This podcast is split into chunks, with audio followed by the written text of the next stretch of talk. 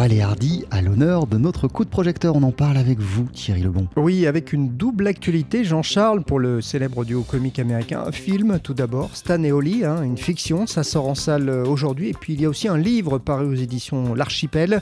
Euh, cet ouvrage, Laurel et Hardy, la véritable histoire, est écrit par Laurent Lacourbe et il explique pourquoi, en fait, les deux hommes ont marqué à ce point le 7e art. Il y a à la fois la force du gag, l'originalité et euh, la chaleur humaine. Ce sont des personnages que les spectateurs aimaient comme on aime des personnes réelles. Quoi. Hardy est touchant très souvent parce que le pauvre, c'est lui qui reçoit les briques sur la tête, euh, alors que Laurel est le responsable, le responsable irresponsable, parce qu'en fait, c'est pas de sa faute, mais il est comme ça, c'est sa nature. Et Laurel, lui, est un personnage, euh, disons, hors du monde, qui ne connaît pas les règles, et il faut un père, c'est Hardy, pour les lui apprendre.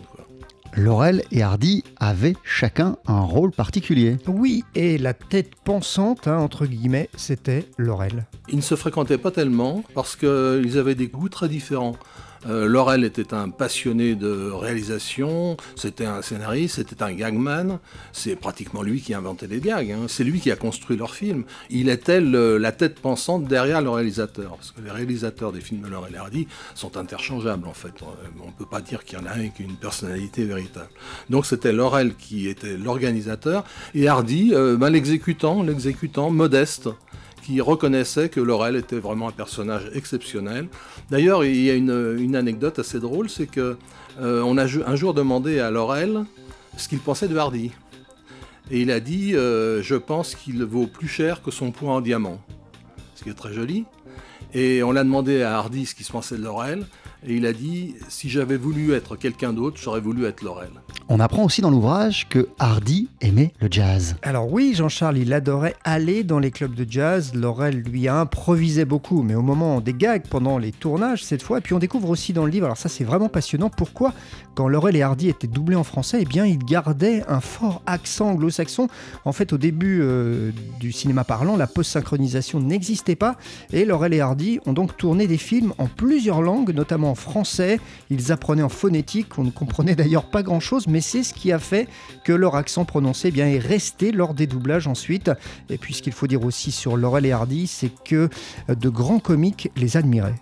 Bon, il faut dire que Laurel a, vécu 8 ans après la mort de Hardy. Hardy est mort en 1957. Laurel a, vécu jusqu'en 65 dans un petit hôtel de Santa Monica.